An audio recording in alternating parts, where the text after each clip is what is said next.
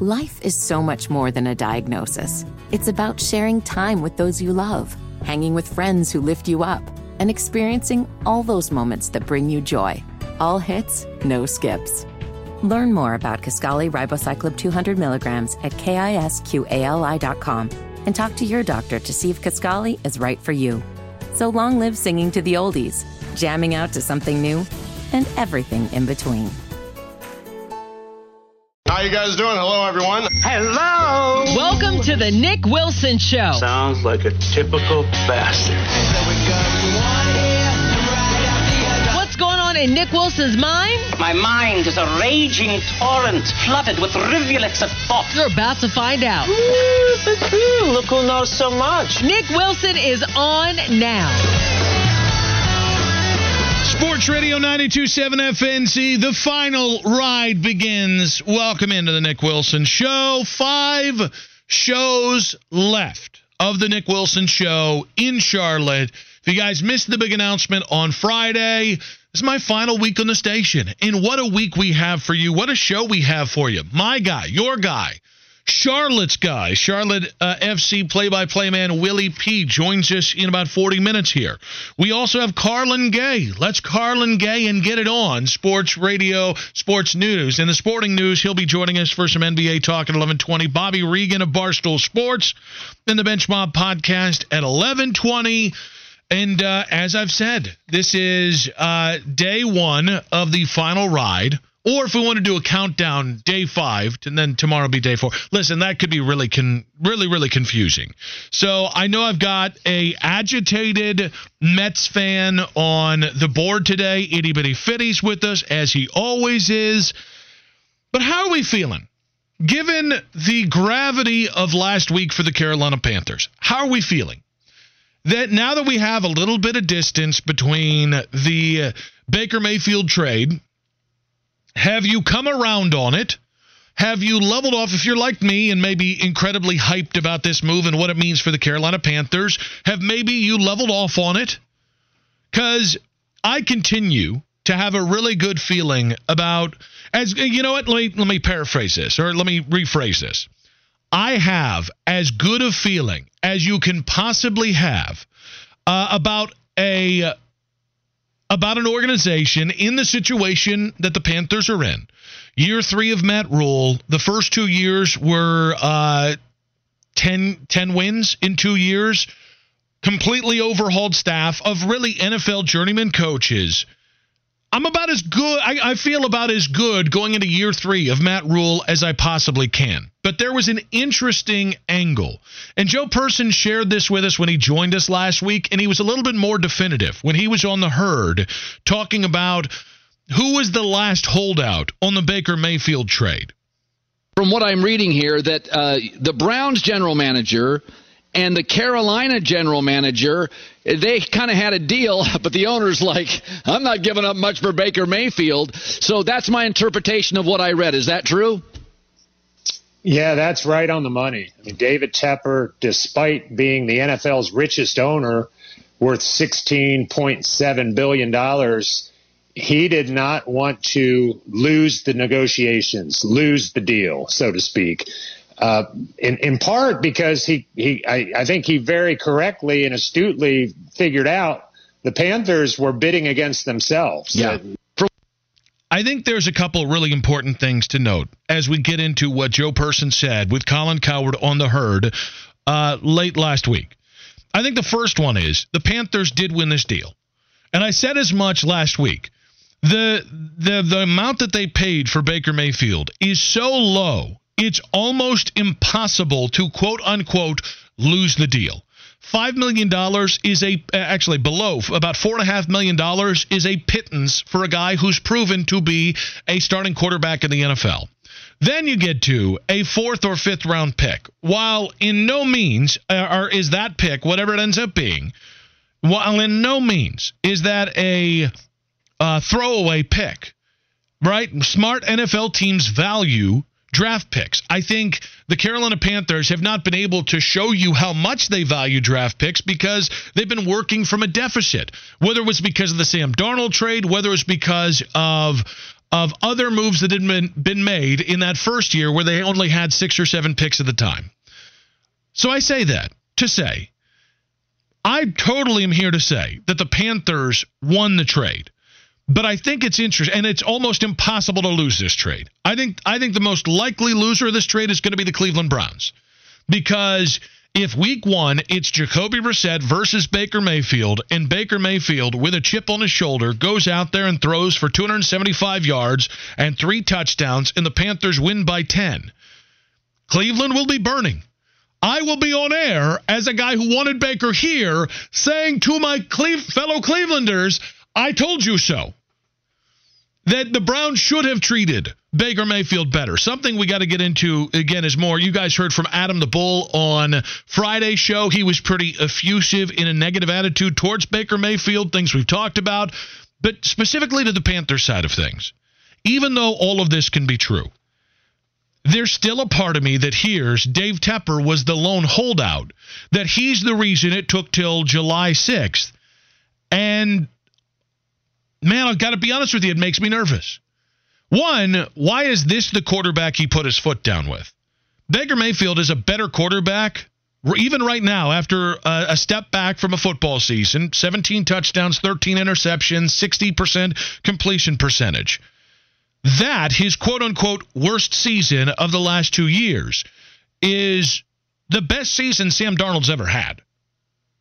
Two years ago, Baker Mayfield in Cleveland did something Sam Darnold's never done. He, he powered a team to a playoff spot and to a playoff win. So it's it's weird to me that a year ago, Dave Tepper was like, "Ah, we'll give up a two or four to six there for uh, Sammy D," and a year later, he's put his foot down on Baker Mayfield. E- even more so, it's wild to me that the guy who's been pounding the drum to win long term in the NFL, you need a franchise quarterback. That's Dave Tepper's own thought processes on quarterbacks. And by the way, it's not really just Dave Tepper's, it's kind of reality. It's why the Cleveland Browns went from Baker Mayfield, good quarterback, to Deshaun Watson, great quarterback. Understood.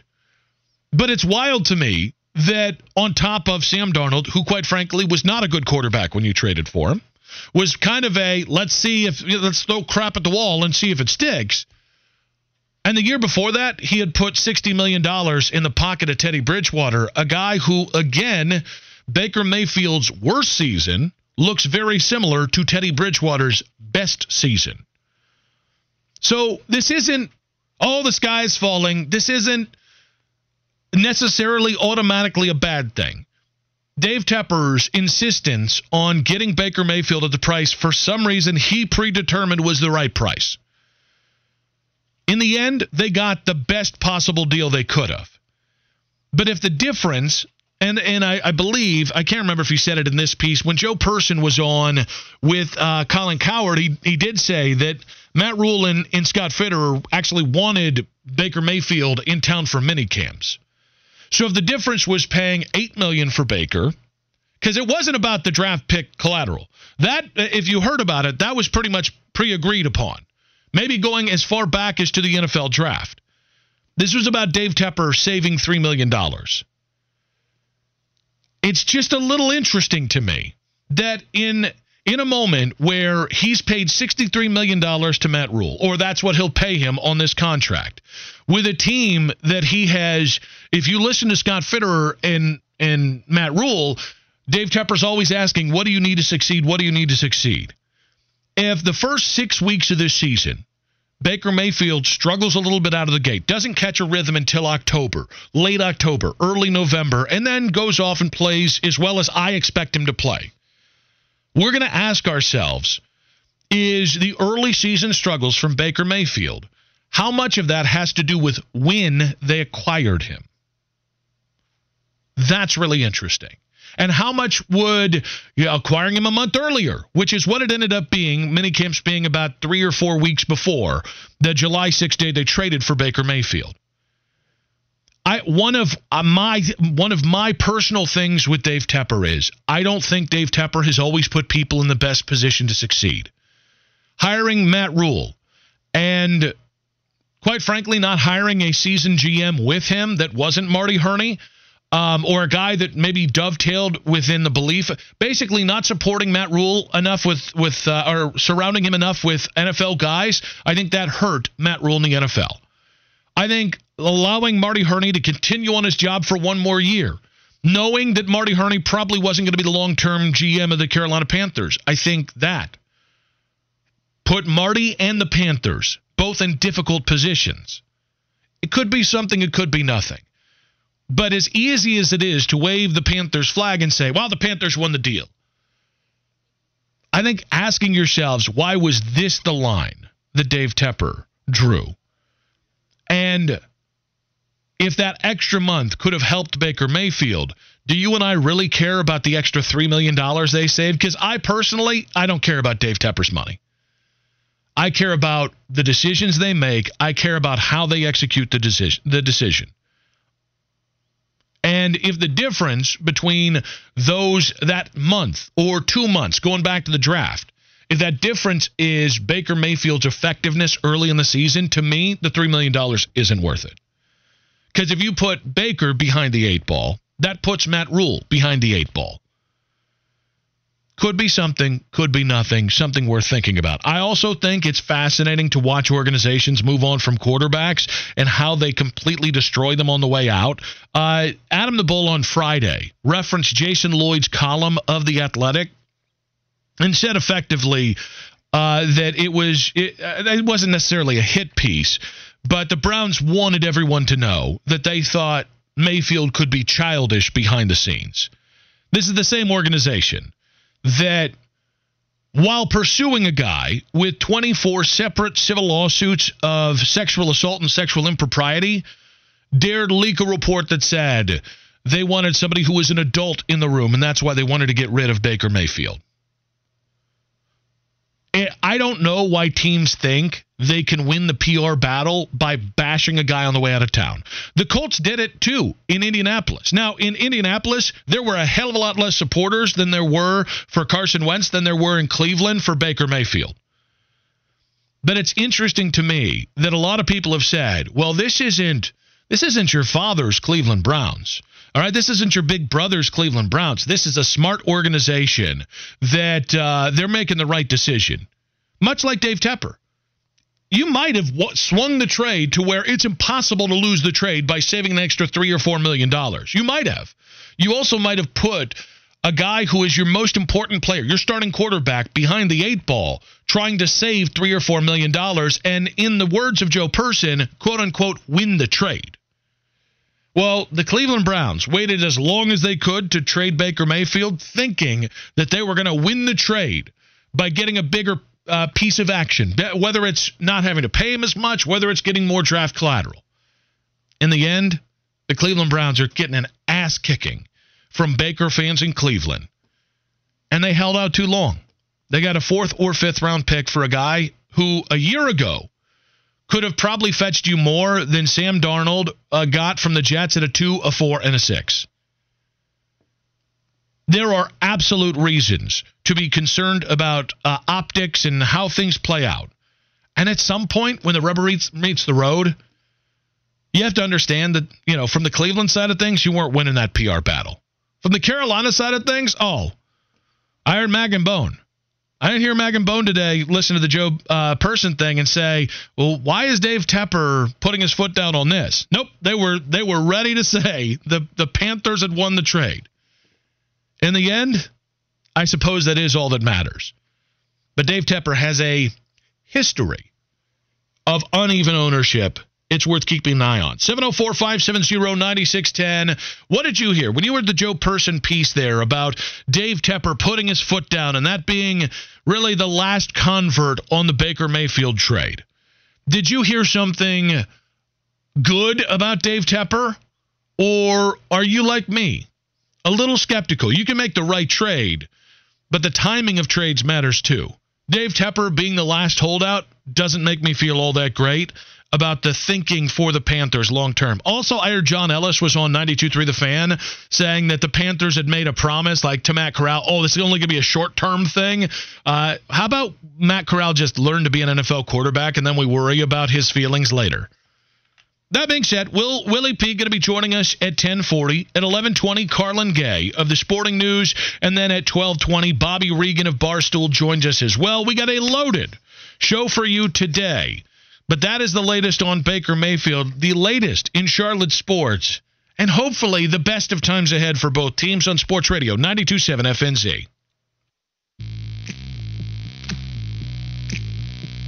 Sports Radio 92.7 FNZ. We got a lot to get into here. We're just talking about the uh, Joe Person uh, breakdown of the financial side of the Baker Mayfield trade on the herd last week. And it's brought in some interesting responses. Uh, Tim hates tanking, saying Tepper is more concerned about winning negotiations and deals than on the field. Part of me would like to think, well, maybe Dave Tepper saw how badly they lost the Sam Darnold deal and how uh, how much that Teddy Bridgewater deal, how bad that looks in hindsight, paying him effectively $33 million to play for somebody else after one year. Part of me, part of me hopes that this is just Dave Tepper trying to learn from allowing Matt Rhule and Scott Fitterer carte blanche. And let's be honest, that as much as everybody said at the time they made the Sam Darnold deal, this isn't going to set you back much. It did this year. It absolutely did. They gave up a top 40 pick for a guy who couldn't lace up Baker Mayfield's boots in Sam Darnold. That's interesting. Also, we were talking about this being uh, the my fifth to last show on Sports Radio 927 FNZ. And TC saying, Nick, were you fired? What's up? I was not fired. No, no, no. This was. Rest assured, when you're getting fired in radio, it's like going into the witness protection program right? There is nobody's allowed to talk about it. Uh, you're not. As a matter of fact, that happened when a few other people left the station uh, previously. You can't talk about them. You can't think about them. You can't talk about or think about talking about them. Uh, no, if I was fired, uh, I would. Uh, my my Twitter account would be silent. Uh, no, this is a great opportunity. I got a chance to go home to uh, Cleveland and uh, move my girls a little bit closer to home. So thank you for asking. I'm sure that'll be something we have to mention a couple times this week. Is the summertime's a great time for people to come and go. For you know, thinking and, and paying attention to the Panthers and in sports and whatever. 704 number saying, uh, in response to the Dave Tepper conversation, if Matt Corral proves in camp that he's the better quarterback and the Panthers go with Baker or Sam, then shame on them. Well, I, so I understand what Q is saying here. I guess I guess the greater point is how are you and I going to know if Matt Corral's the better player? And I here's the other thing. I I would still be pretty surprised if Matt Corral was the better player, quote unquote, in camp, and the Panthers didn't start him. I think that actually is the one way that the Baker Mayfield trade is good in terms of holding out to the last second for Baker. If Matt Corral starts week one, I'm not going to be, wherever I am, I'm not going to be saying, oh, well, that Baker Mayfield trade was a bust. They got a good starting quarterback for $5 million in a, in a future. Well, at that point, if he plays less than 70% of the snaps, it'd be a fifth round pick and not a fourth round pick. So I don't think we should go into this either thinking it's that just because Baker was traded for, it guarantees him the spot.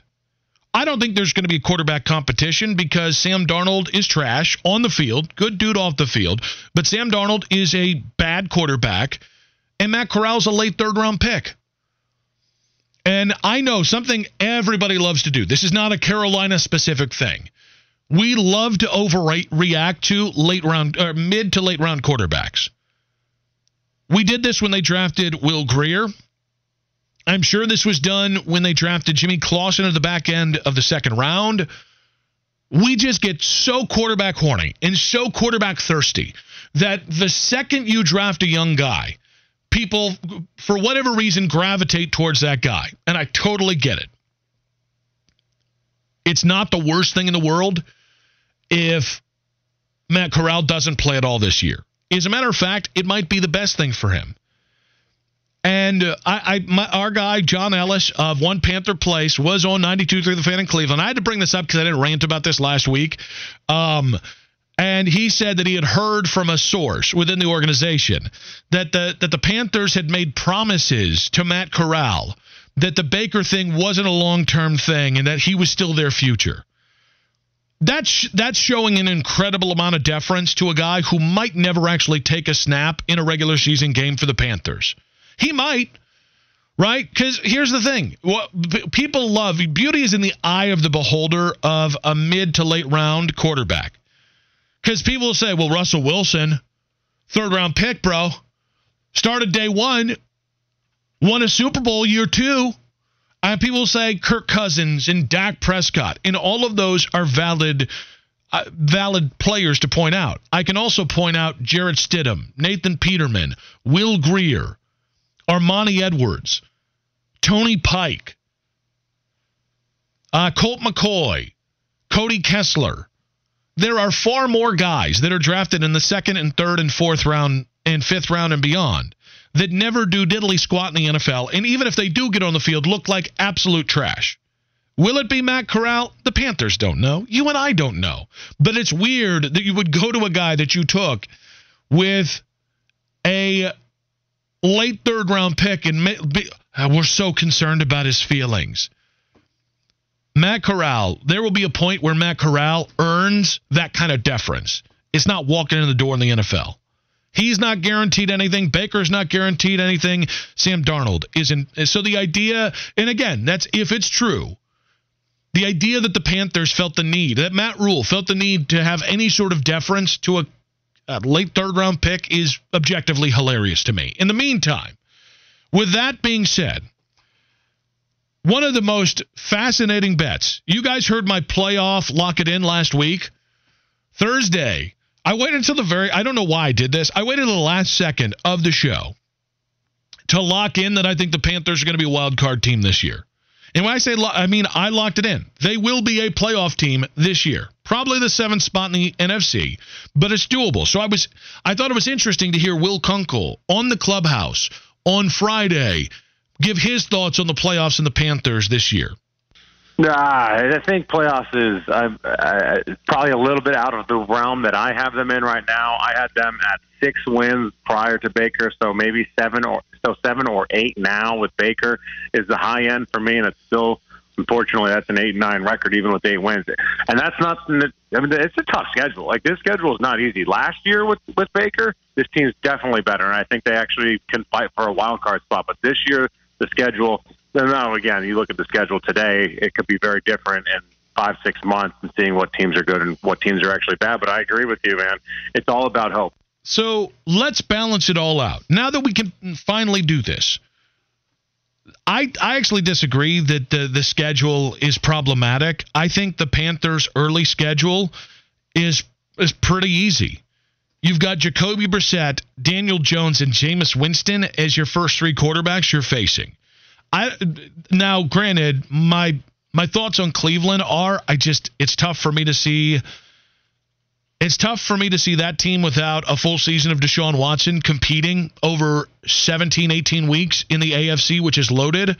But like the Giants are going to be a better team. They're not a juggernaut. Daniel Jones is still ass until proven otherwise.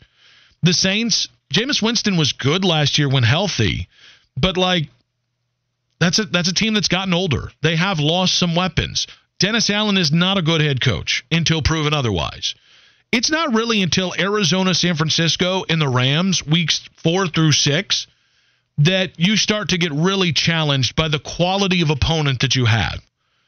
Without Deshaun Watson, I don't know the Browns are definitively better than the Carolina Panthers. Same thing with the Giants with Daniel Jones and the Saints with uh, with Teddy with Teddy Bridger with uh, Jameis Winston. Even more so, I think their late schedule for once favors the Panthers because you've got Seahawks, Steelers, Lions, Tampa, and Saints. Tampa's the only team I'm certain of of those last five games that that you should really be afraid of. So I think the first three games in the last five games of this season give you opportunities on both sides to either build up a little bit of a, a, ground support and ground swell for a tough middle part of the season. And I think the end, if you are with five games to go, if you're a game above 500, or if you're right around 500, I think the the end of the season sets up nicely for once for Matt Rhule and company to have a playoff push. And more importantly, Like the playoffs are one thing. Or sorry, the schedule analysis in July is one thing. This roster's in a lot better situation. The national media overreacted to the Panthers losing Haason Reddick and Stephon Gilmore. Stephon Gilmore was nice last year. In no way should Stephon have been a Pro Bowler. You also only got four games out of Jaycee Horn. The Haason Reddick thing's probably the bigger loss because you haven't replaced him. Here you brought back Donte Jackson in the secondary. Jaycee Horn's getting healthy. CJ Henderson, Keith Taylor. Like you've got some depth at the cornerback position to replace who was a nice player last year, but not maybe living up to his namesake in Stephon Gilmore. And I think that begs the question. Because in the same I think now the Panthers can truly cherry pick the rest of the NFL. I think Carlos Dunlap makes a lot of sense if they feel like he can start opposite of Brian Burns. I think a guy like Carl Nassib, who is six foot seven, 290 pounds, could be an interesting pickup. Wasn't great the last year or two in Las Vegas, but good against the run, and a guy who has had as much as seven and a half, eight sacks uh, uh, previously when he was in Tampa Bay. If if our biggest question is who's going to start opposite of Brian Burns, and by the way, the offensive line's better. Both sides of the ball are are deeper. I think this is going to be the first year that you actually cut some good NFL players. I think the Panthers are in a good position here. So the the Panthers are plus 460 to make the playoffs in 2022. And maybe this is a better way to put it. Who do you think has a better chance to make Charlotte's Charlotte Sports next playoff appearance? The Hornets or the Panthers? Because if you asked me this question three months ago, I, I would have said the Hornets. Since then, the Panthers have added Baker Mayfield. Since then, there was the insane coaching search, which went wrong in just about every possible way it could go wrong. And then we don't know what's going on with Miles Bridges. I also think it's easier. Like, look at the path to the playoffs. Yes, Brooklyn is Brooklyn is is seemingly falling apart at the seams. So that's one spot in the East that probably is going to to drop back behind the the uh, for the Charlotte Hornets. The rest of the East is still pretty loaded. I think in the NFC, I think the Panthers have a lesser road to hoe with the amount of quality teams in the NFC than they do in the East, where I think Cleveland's gotten better. I think the New York uh, the New York Knicks are interesting. I don't know that I would say they got better. Detroit, who was behind the, the Hornets this last year, got better. The Panthers in the NFC, it's it's three really good teams, starting with Tampa Bay, and then it's a bunch of maybes. Philadelphia's a maybe. Uh, Washington and New York are maybes in this division. New Orleans is the other maybe. You can go through almost every team in the NFC from the probably three best teams to the two worst teams, Seattle and Atlanta, and every team in between there, it's up for grabs. I don't think you can say that about the Eastern Conference, where it is going to be an uphill climb, and that's before we talk about whether Miles Bridges is going to be on the roster. So Will Kunkel, Fox 46, says he can't see the Panthers as a playoff team this year. He goes into the schedule as a reason. I disagree. I think the schedule is a little bit easier than we realize. And more importantly, the Panthers are better than they were last year. But who do you think has a better chance to make Charlotte Sports' next playoff appearance? The Hornets or the Panthers? Willie P. Charlotte FC play by play guy talks about the blow off win or blowout win for Charlotte FC this weekend on Sports Radio 927 FNZ.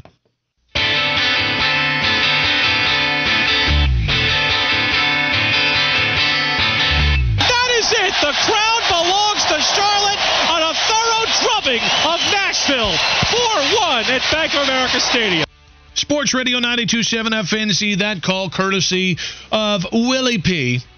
and the Charlotte FC Radio Network, as heard right here on your home for Charlotte FC. Uh, Sports Radio 92.7 FNZ. But you know, this week we could not uh, say goodbye to the Nick Wilson show with the final five shows without having that man, the voice of Charlotte FC, an integral part of this show over the last couple of years. On the air, he is Willie P. He joins us now in studio. What's up, buddy? Uh, about two months co-host of the Nick Wilson Show, right? It was it was at least six weeks. I don't know. There's it's so funny because there are just definitive like times that I re- so I remember our time working together. It was very very brief. It was very brief, but I do remember it, and I know that it happened.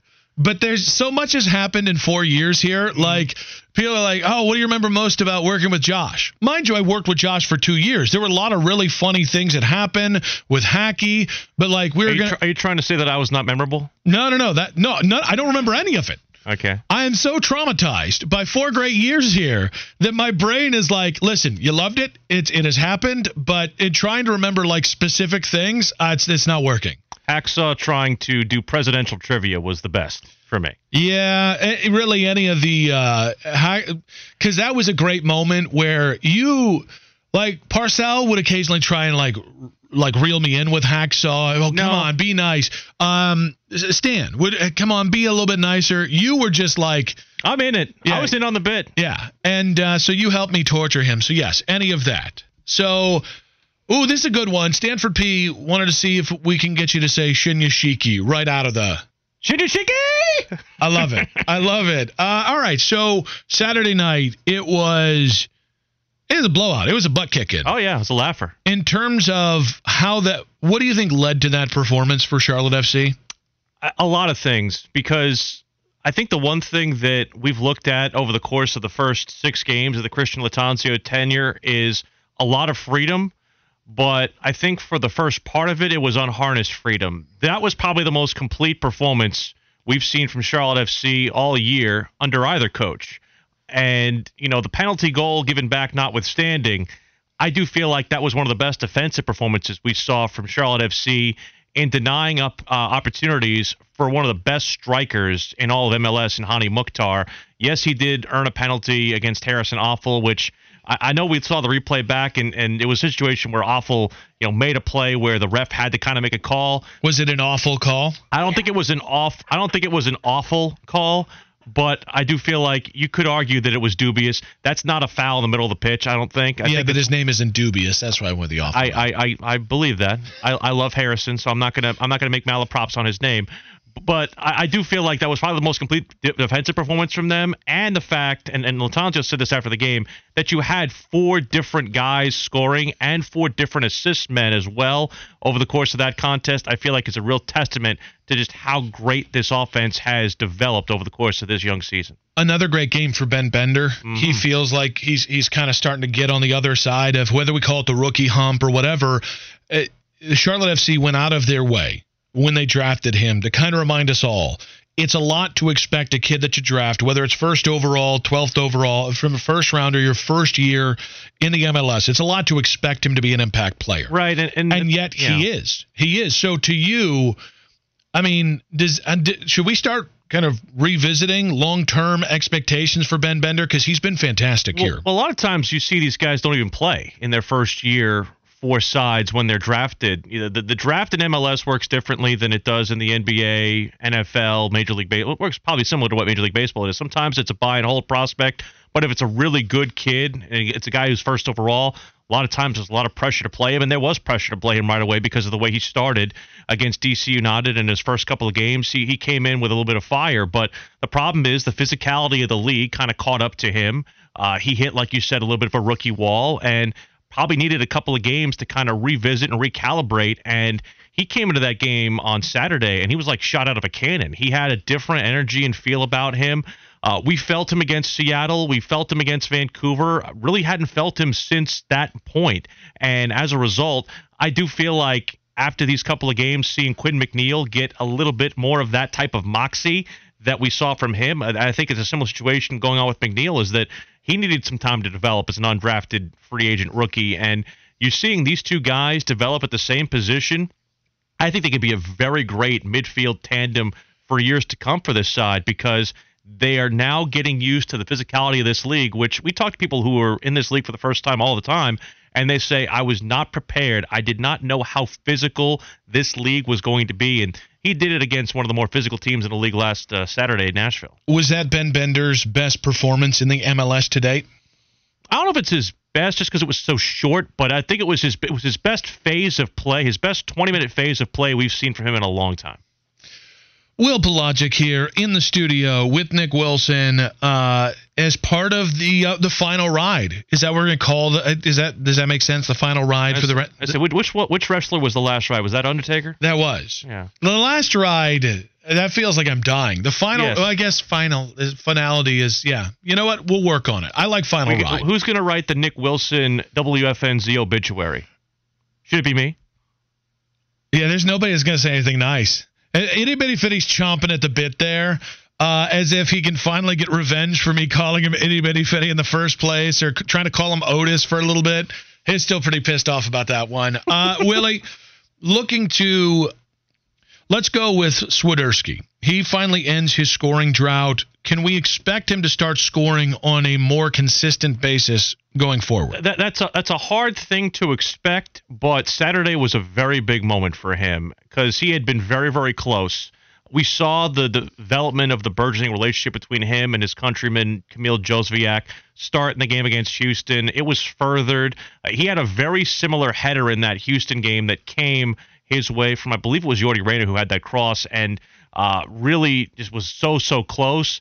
Uh, but we saw a much greater service from him uh, in that contest against uh, Nashville, and he was not making any mistake this time around. It was really great to see that goal happen. I really think you saw a release of emotion from him when he got you know the goal celebration there in the stands. I don't know if you saw it with uh, with the guys inside the supporter section throwing. It was really really cool to see, and I think you know he had taken a lot of stick from fans, and I think a lot of it's deserved, but I think a lot of it also is just this is the the hardest thing when you have a sport and a position where your sole determinator is goals scored, and as a result, when the goal drought happens, and it happens for every striker, it can kind of get mental with you. So I do feel like we are going to see some better things from Swiderski. I don't know if it results in uh, you know a 20 goal season from here on out, but I do feel like you are going to see a much more relaxed and more daring Karol Swiderski after what we saw on Saturday against Nashville. Anytime you can get good service and a release at the same time, you really can't ask for more than that. Willie, That's what I, he needs. I got to ask you here. Uh, the big talk of town the last seven days has been Fat Andy, Jessica Oh, yeah. Charman's dad. Were you able to meet Fat Andy? I didn't see. I, I saw him from a, a distance because we we walked. You know, we all walk out together, and she had to go and find Fat Andy in the vault in Mhm. the in the uh, the little uh, section there in the middle of middle of the stadium. Is he fat or is that just a name? I think it's a I think it's a just a name because I even saw some pictures of him, and he is he is no more fat than you or I. So okay, so it was so, so he's not American fat, but he No. might be you know might- might- English might, fat. be might be British fat. okay, British fat. That's but, an, but but he's he, he you know I heard him this morning on the Mac Attack and he sounds he, he sound it sounds like he comes from the same gene pool as Jess. I'll just say it like that because they're both well. That makes sense. they both got a little moxie. They Yeah. both got a little moxie to them. So what I was a little bit disappointed when I heard Fat Andy on the morning show because I was really hoping for like uh one I didn't hear any curse words Right. so I really felt let down by that because English people are so much better at cursing than than Americans are. It's weird. The one time I went over to to London, they were all like, "We want to hear you guys do it." Which was odd. It was just like I thought you guys are like the, the major league cursors over there, but apparently not. uh, then uh, uh, don't shatter those illusions. But I actually think, like, Jess does a pretty good job of making fun of you. I think you've got to find a way to get Fat Andy on your side because he does a really good job of making fun of her. So he he could be instead of you trying to clap back at her. He's saying Fat Andy can be an ally. Yes, you you need this is exactly what you need because Jessica is really good at the Willie P put downs. Yes. So just it's a phone a friend. Every time she puts you down, there, there's just like a button you can press. Fat Andy calls in and makes fun of her, and then you know you're even. Well, he's also probably got more ammo on her. That I mean, she, I, I I come as a person who has a lot of ammo that you can poke fun at with regards to my personality. You make fun of my food takes, et cetera, and so on. So I, she makes fun of the fact that I use throat coat for half the game, et cetera, and so on. Shut up, Fitty. Uh, so it's you know, I I gotta I gotta get some better Jessica Charman. I gotta get some better Mad Cat ammo. So I think what it is is you're too nice. That's what it is. I think you've got plenty of ammo. You've worked together for three or four months. You're just too nice. I have no conscience. Jessica has very little conscience when it comes to make fun of other people. That's why it's almost like the idea of I don't want to see you sully yourself to get even with her. I want to see you find somebody to sully themselves to get even Uh, with her. So so it's so, so it's basically siphoning the blow a different direction. Yes, yes, it is. It is. You can still claim moral high ground while leveling her back with some sort of uh, retort. Phrasing. So allow me, allow me, sir, to ask you, what was your favorite tweet I sent out from your account? Just be honest. Was it the chocolate chip jo- chocolate chip pancakes No, tweet, or the- was it the rock chalk No, Jayhawk no, tweet? no, the, no. The, it was the Josh Marlowe Met fan tweet because trying to say that somebody who used to be a St. Louis Cardinals fan is a better Met fan than me. We had is a deal about is a, that. It's a bunch of garbage. We had a deal about my former St. Louis Cardinal fandom, Willie. Mm-hmm. Uh, you know, you used to be a Panthers fan too, right? what, what else did you used to be a fan of? You. Walked right into that one. Didn't even need Fat Andy and phone a friend. Willie, uh, you're kicking ass right now, man. I'm so proud of you, and I do appreciate you, buddy. All love, my friend. All love. Follow this man on the Twitter machine at Willie P. Style. We'll get more into Charlotte FC's dominating victory as we go on, but word on the street about Miles Bridges next on Sports Radio 927 FNZ.